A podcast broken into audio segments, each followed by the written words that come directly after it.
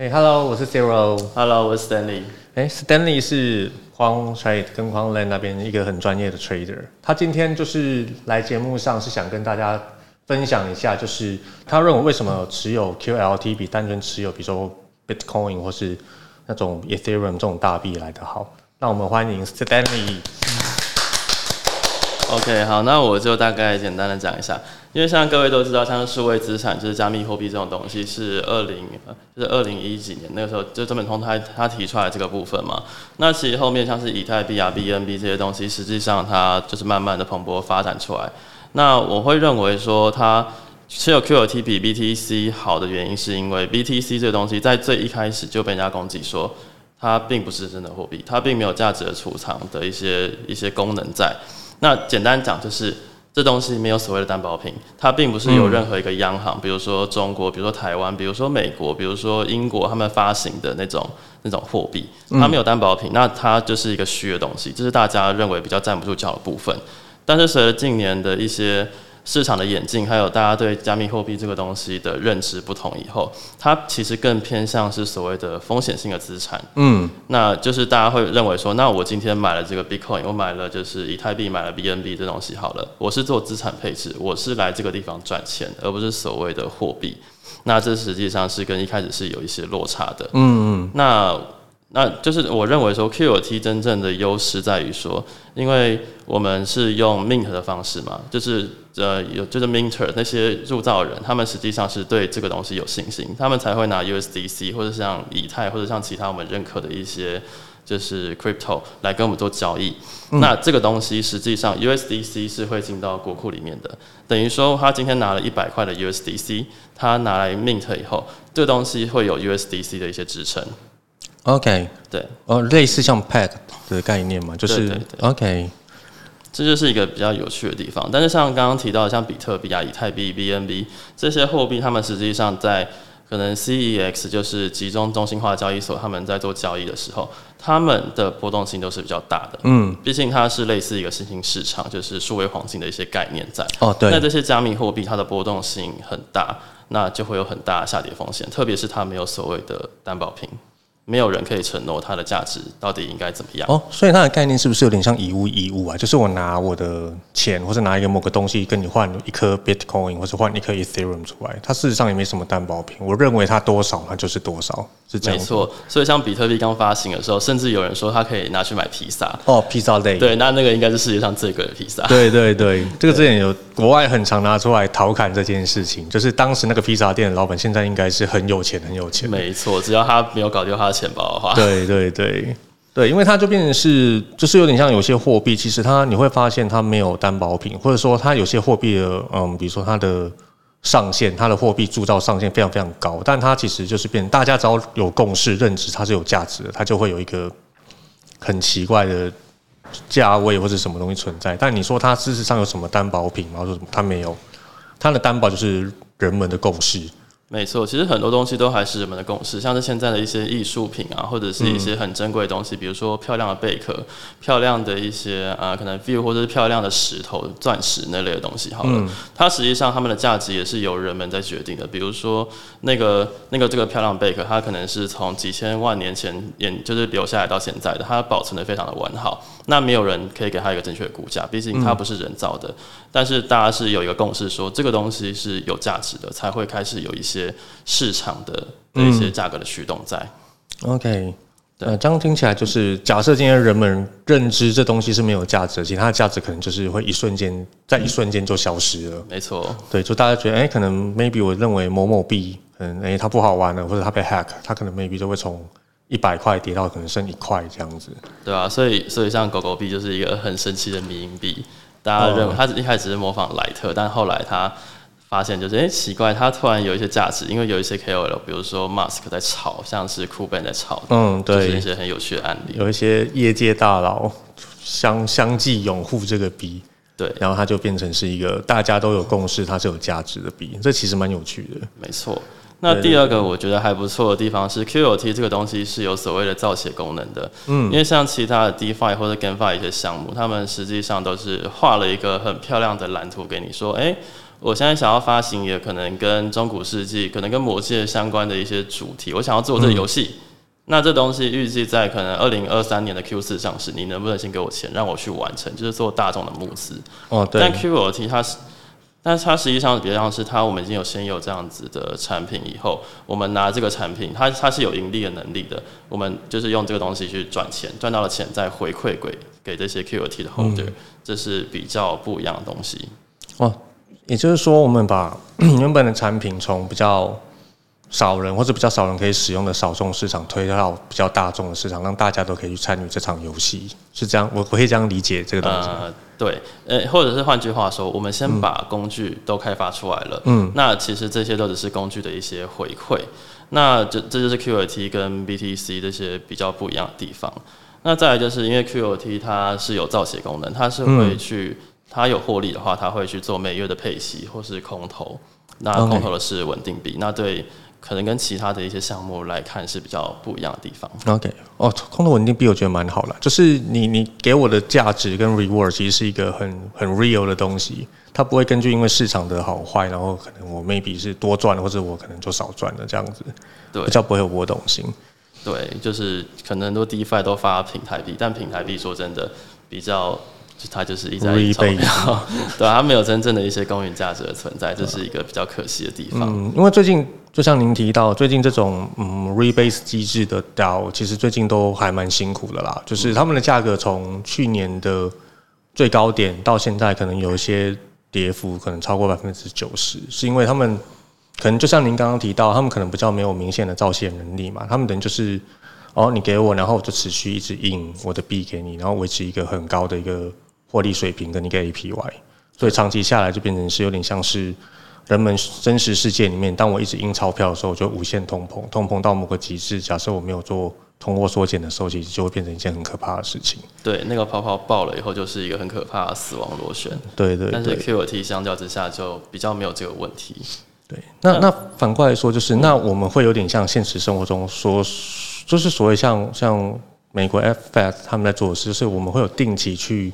有做嗯市场上的货币收回，然后把它销毁吗？还是什么？那我们要怎么样去维持您刚刚讲不会过于通膨这件事情？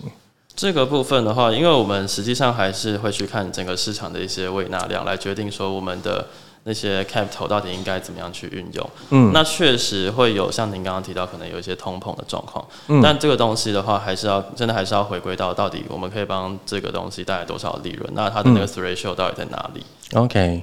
OK，酷哦，酷哦，酷哦。这样听起来，嗯，我觉得这产品就是顾虑到的层面其实还算蛮多。就是因为现在市面上有很多产品，就是它初期会给你一个很很有诱惑的一个诱因，让你去投一点钱在里面。但长期下来，你可能不会赔钱，但你可能也赚的不多。但你承高承担的风险可能是相对高的，这样子。对啊，就像很多一些 DeFi 商品，它以前。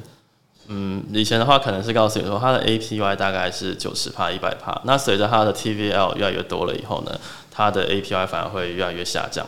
哦，对对，但是但但是那个时候大家都以为，哎哎，那我一年可以就是翻倍，这是一个很棒的 return，大家就会冲进去。但现在你吗？对啊，没有，它就是会慢慢，它真的会配给你，但是它配平台币或者其他的一些没听过的东西。哦，对啊。大部分都是配平台币比较多，就是配他自己的 token，他就是一直印他的钞票，然后一直一直给你，一直给你这样。没错，但是现在 API 没有，可能没有五百，没有一千，大家没有人要买。哦，是的。东西可能只有投矿，就是一个礼拜就爆了这样子。嗯，就越早加入的人越有好处，因为后面加入的人就是有点像在接刀啊，或是什么的感觉。没错，前面的配息来自于后面的现金流，这样子。好像在哪看过这种模型？哎，因为不好说，不好说。哎，对，哎，不好说。对对对。对啊，然后再来第。三个我觉得很棒的一点是，就是像 BTC、ETH 或者是 BNB 这种主流币种，像甚至 Solana，他们只要有在 trade、有在交易的话，好了，他们一定会有所谓的下档的风险。嗯，就是他们一定会有一些上涨下跌的情况，但是波动性特别大的加密货币，它这个情形越发的严重。嗯，但是像我们的 QOT 的话，首先是我们会有国库在维持它的流动性。那我们也会透过一些机制、一些演算法去去阻绝可能出现的一些 bug 或是问题，比如说闪电带哦。那同时回归到我们的造血功能的的那个工具上好了。嗯，其实我们都是先控制在一定的风险内，才去做到足够的资本利得。所以在整块其实我们都是在去围绕着风险，我们希望是降低风险，然后获得到一些稳定的报酬。嗯，哦，就跟一般的投资不一样嘛，因为很多人会觉得加密货币很危险，是因为你看加密货币大概就分大致上只有两种人，一个就是他在短时间内赚了非常非常多的暴发户，跟短时间内赔非非常非常多的韭菜户，最常听到都这一种啦。所以很多人会认为加密货币很诈骗的原因，就是因为它的。涨跌起伏非常大嘛？你看，像股市啊，或者什么，他们有市场保护机制，它有垄断，它有什么，它有跌停。但加密货币，我曾经看过去年五月十九号的那一波，嗯嗯那个真的是非常非常夸张的一个跌幅。我记得当日跌，有的币甚至跌到百分之五十，在在那个一两个小时中间。那个对以一般的用户来说是没办法理解，就是我买一百块的东西，怎么会在两个小时内它就变成五十或者变七十五块？这是非常非常 ridiculous 的一件事情。对啊，对，所以其实我我觉得就是投资最难，就是大家都希望报酬越高越好，但大家都很容易忽略，就是其实报酬跟风险是成正比的。就是你要越高的报酬，你就会承担越大的风险，在短时间内啦，通常是这样。没错，对对对，所以怎样用相对低的风险得到相对好的报酬，其实我觉得是一门艺术。它已经不像用学问称呼它，其实有点难。就是它比较像一门艺术，怎么去拿捏那个比重，我觉得是蛮重要的。没错，对对对。那我觉得还有一个很有趣的地方是，我们都是从风险的一些角度去出发。嗯，那就像你刚刚提到高风险高报酬，那低风险低报酬，实际上我觉得并不是这么一回事。那相信听众在之前应该有了解到，就是我们呃之前的风险跟报酬的一些篇幅。那有兴趣当然可以再去去看一下这一块内容。那另外一个我想要讨论的主题会是所谓的 CTA。哦，之前我们有提到的那个部分，我相信应该还是很多人听不懂啊。其实我们稍微有带到，但因为 CTA 就是以一般的用户来说，他除非他是专门在念这方面领域的人，或者说他真的有在做相关研究的，不然其实一般来说，CTA 是大家可能比较不知道的一个名词，这样子。对，那我大概简述一下，就是这个东西它是什么好了。像所谓的 CTA 就是 Commodity Trading Advisor，它实际上就是所谓的交易员。那它最一开始是用在期货，比如说小麦啊、黄金啊，或是呃白银这样子的一个商品的顾问这样。那到现在的话，就是其实就是等于等就是同意所谓的 Trader。那 CTA 在干嘛？其实我们后面也会有一个篇幅，就是说，那我们交易员的一天到底应该怎么样去做？嗯，那我这边就大概讲一下，说我们这边在做的一些量化内容是什么。因为像各位如果说有在看一些台股、美股，或者是像是一些外汇，好了，各位可能会觉得说，那我今天有一个实际的数字，它就是所谓的量化。EPS 是多少？那这一季的呃月营收增加是多少？或者是说，那我的 profit 我的三率是多少？到底这样子是一个所谓的量化嘛？然后这些散户就用这些数据跟他自己的预期主观的去做所谓股票的买进或卖出。哦，主观交易嘛。对，但其实这个东西跟量化还是有有一个很大的差异的。嗯，我觉得量化的一个很大的部分就在于说，它是完全是一个客观的情况。像我自己在做的事情，就是像是一个。就是去写所谓的策略逻辑，然后我们经过一些很严密的检视跟审视，还有对这个策略的一些想象或是预习的时候，我们才会真正的去把它放在线上，让它做全天候的一些量化交易。那当然，我们看的东西除了就是一些市场资讯外，我们也会做一些额外的考量，比如说市场的一些舆情分析或者什么。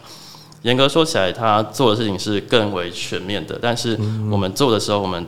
其实不是在做预测市场的事情，因为做预测市场的事情，那个应该是机器学习 ML 他们在做的东西。OK，对，所以哦，所以你们像您刚刚提到，所以你们做的不是预测学习这件事情，而是反而是在是是等事情发生后，然后你们该怎么走下一步吗？还是什么？这边我有点有点搞搞不太懂，就是所谓的预测跟你们现在在做的事，实际上真正的差别，你可以。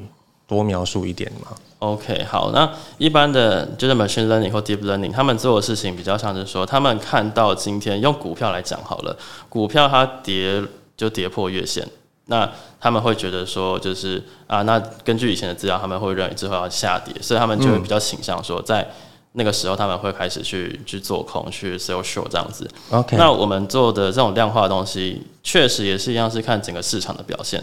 但更多的情况，我们是在看说，那根据过去出连续出现的一些情形，比如说黄金交叉、死亡交叉，那未来的预期是是未来的走势可能是什么样子？那我们是不是是完全依照目前的市场走势去判断，而是说我们用一个统计量化的方式来去找到历史性发生过这些预期的时候，真的会获利的情形，比较像是借鉴参考。然后再去做可能它会发生什么事情的一个判断的依据吗？还是对，就是会用一个就是有历史数据去支撑的一个统计上的表现来看，综合呃 overall 来看，这个样子的胜率是比较高的，或者是这个时候风险比较低。嗯，OK，哦，所以这两个是是完全不，其实仔细听它就是完全不一样的概念。但其实如果您刚刚不细讲的话，其实很容易搞混的，就是一样都是，比如说都是拿资料来做。训练，然后做一件事。其实对一般的用户来说，他会搞不清，他就会认为这就叫预测。对，对，对，对。但就是您刚刚解说之后，我想大家可能对这东西会有比较初步的了解，就是它其实不单专只是做预测这样子。对，我们不是做，就不是做预测啦。对，对，对，对，对。嗯，就是我认为这个是大家可能会比较会搞混的部分。对，嗯，OK。那我们今天其实就是。Stanley 这边大概有提到，就是为什么单纯 Hold QLT 跟单纯 Hold BTC 它们的差别是什么？然后他有简单介绍一下，然后给我们一些概念，比如说哦，今天可能 BTC 它是一个没有担保品的部分，然后 QLT 它是有造现能力，然后相对我们是拿大家 Mint 的钱的 USDC 来做一个简单，你可以大家把大家可以把它理解成是一个 Pack 这样子，所以其实它相对的涨幅跌幅比较不会这么大，然后还跟我们大概。解释了一下，比如说哦，CTA 跟一般大家所谓认知的这种所谓的预测的这种模型，大概实际上的细节有哪些不一样的地方？那如果大家真的对相关议题啊有比较想多深入的了解，都可以到我们官方的 Discord 或是我们官方的白皮书那边去做一些参考，然后也可以欢迎大家来跟我们讨论，做一些交流跟研究这样子，嗯。好，那今天节目就到这啦，谢谢 Stanley。OK，谢谢，谢谢，谢谢大家，拜拜。